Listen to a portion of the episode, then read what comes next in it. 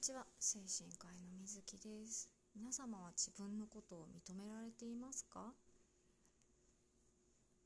人間関係が人の悩みの9割それ以上を占めるということはアドラー心理学とかでもよく言われていることです。で実はネガティブ思考でも構わないということはよく知られていることでただネガティブな人が少し嫌われてしまうのは私こんなにネガティブなのっていうふうにアピールすることでそんなことないよとかなんかとりあえず慰めてほしいのかなみたいなそういう気持ちが透けて見えるからなんですよね。だけどネガティブな言葉に加えてなんとかなんとかと考えて落ち込んじゃうんだよねっていうように感情を乗せて話すと嫌がられにくいですし相手もあなたに対してかける言葉が見つかります。でまたこういうネガティブ思考の人って期待に応えられない自分をダメ人間だって思っている上に周りの人たちはみんな完璧にやってるのにとか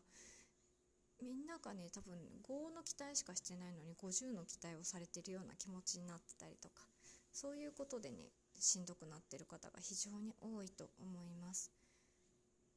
でではじゃあどうやって人間関係について考えていったらいいかっていうと一番身近な人例えば家族親友次に大切な人それは友達。3番目に大事な人は仕事仲間。でそれよりも外にいる人はどうでもいい人。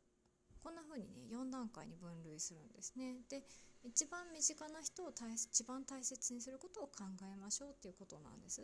で外側にいる人は自分あの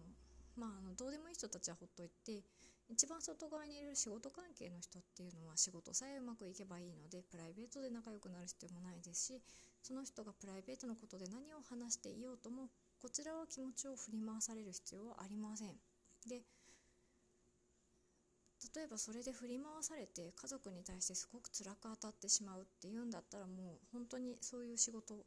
仲間の人のお話は聞かなければいいっていうことになります。で対人関係で問題になるのは役割の期待とズレですね。